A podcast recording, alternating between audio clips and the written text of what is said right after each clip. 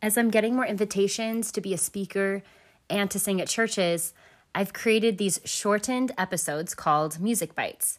They're a sample of messages I can share related to the songs I've written that center around faith, healing, grieving, and Jesus Christ.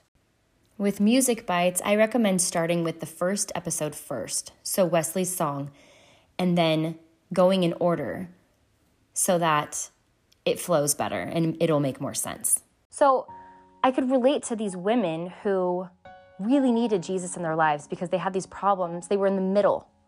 They were in the middle of their story. They hadn't had resolution. They didn't know when resolution was coming, if it was coming, how it was coming, and they were just waiting. And the only thing that could bring them comfort was the Savior. He was the only one who could understand their pain. He was the only one who could reach them. When I was 19 years old, I was a sophomore in college, and one night I was chopping vegetables, and I accidentally cut myself in the middle of my left hand. Uh, just kind of nicked the inside of my my palm, and I didn't bleed, but I took off enough skin that um, there was this mark in my hand. Maybe I bled a little. I just don't remember it being a big deal, but I had this mark in my hand that was there for about a week before it healed completely.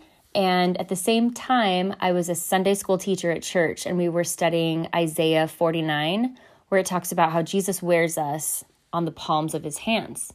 So, how could he forget us? Because we're con- it's that constant reminder. And it was an eye opening experience to realize how often I look at my hands during the day. I don't pay attention when they look normal, but when there's this kind of gash or, you know, mark, I realized I look at my hands hundreds of times a day.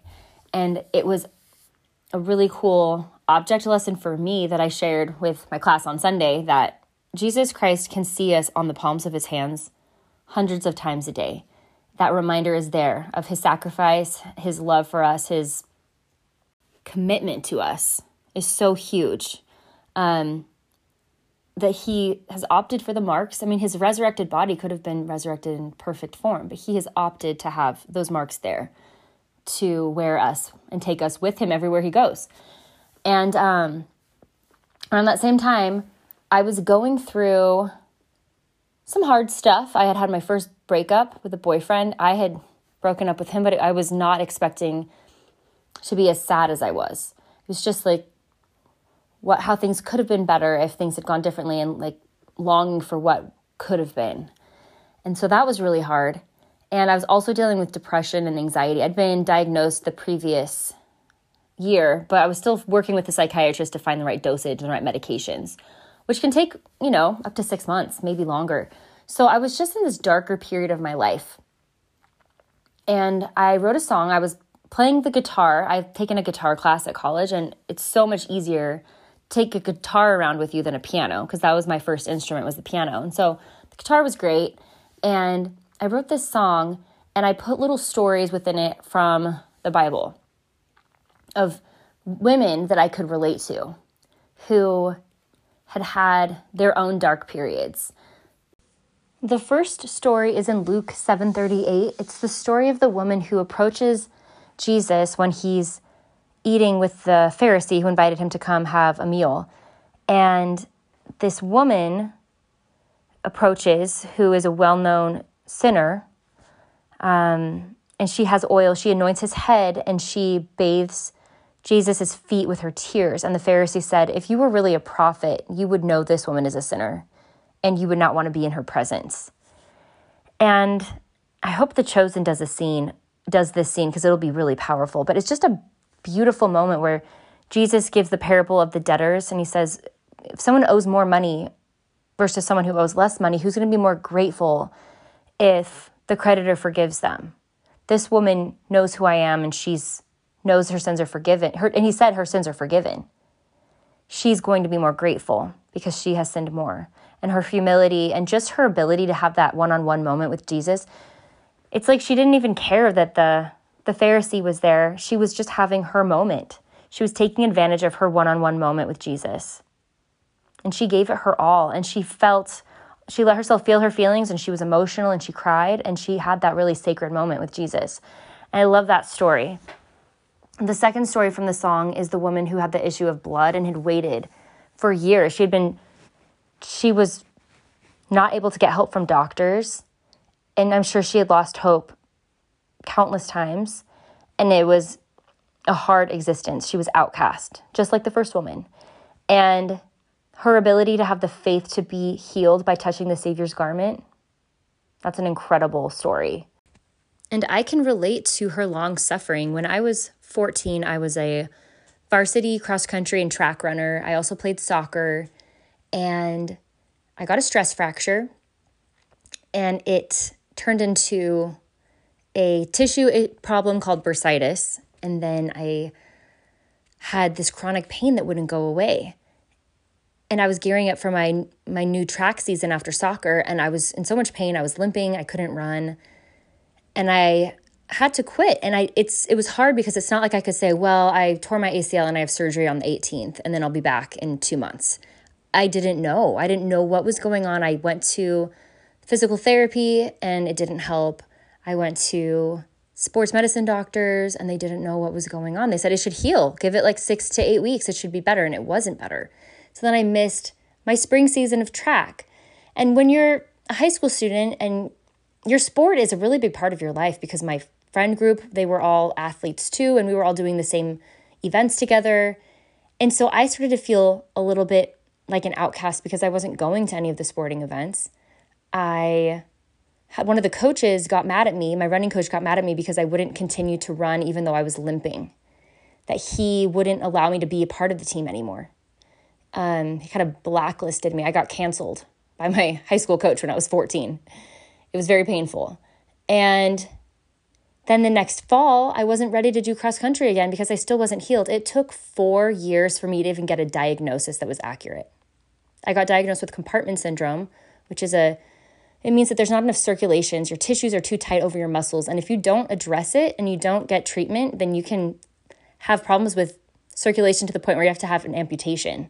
So I had surgery on both of my ankles, but around the same time I started having symptoms of deeper muscle pain everywhere, not just in my legs, and fatigue and I was sleeping 14 hours at night. It was really strange. It was like I had mono, but my muscles were hurting too.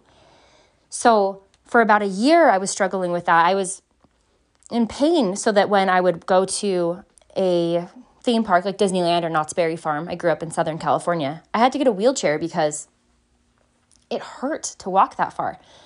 And I was diagnosed with fibromyalgia, which is joint pain, muscle pain, and chronic fatigue. I was only 18 years old, and my doctor told me, the, the, the rheumatologist who diagnosed me said, You will be lucky the days that you can get out of bed for the rest of your life. And I was floored. I couldn't believe he told me that. I was 18, I'd just gotten into college. I had this life ahead of me, and he was basically giving me a bedridden sentence.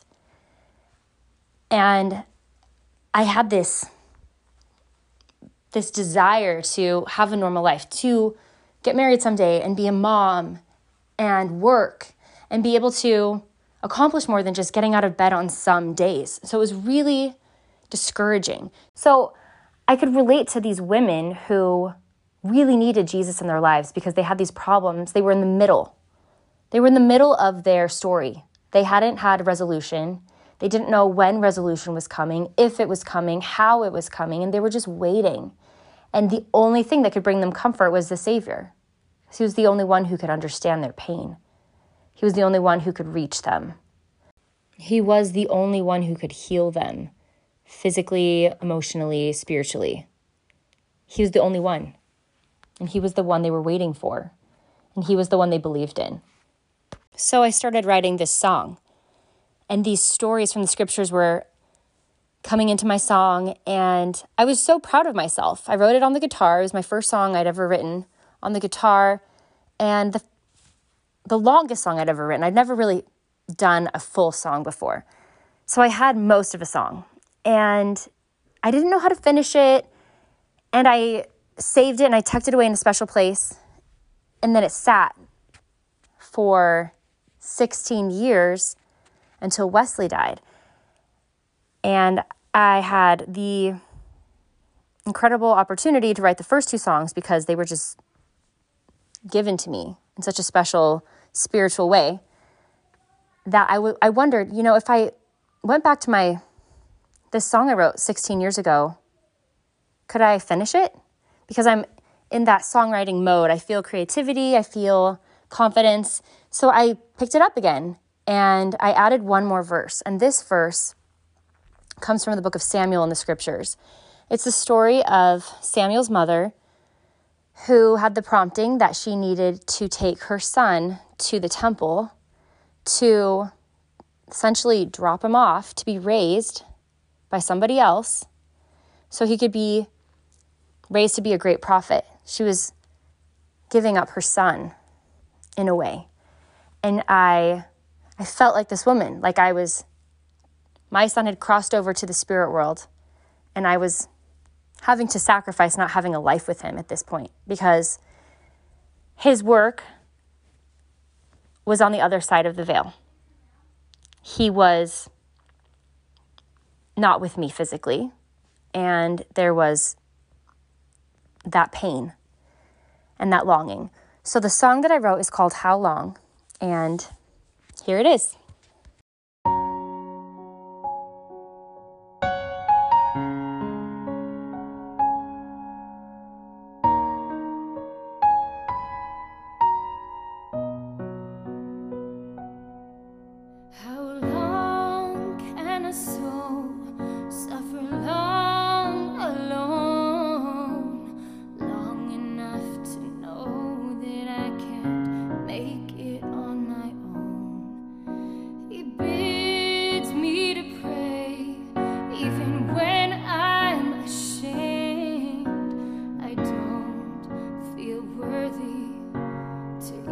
Life speak his I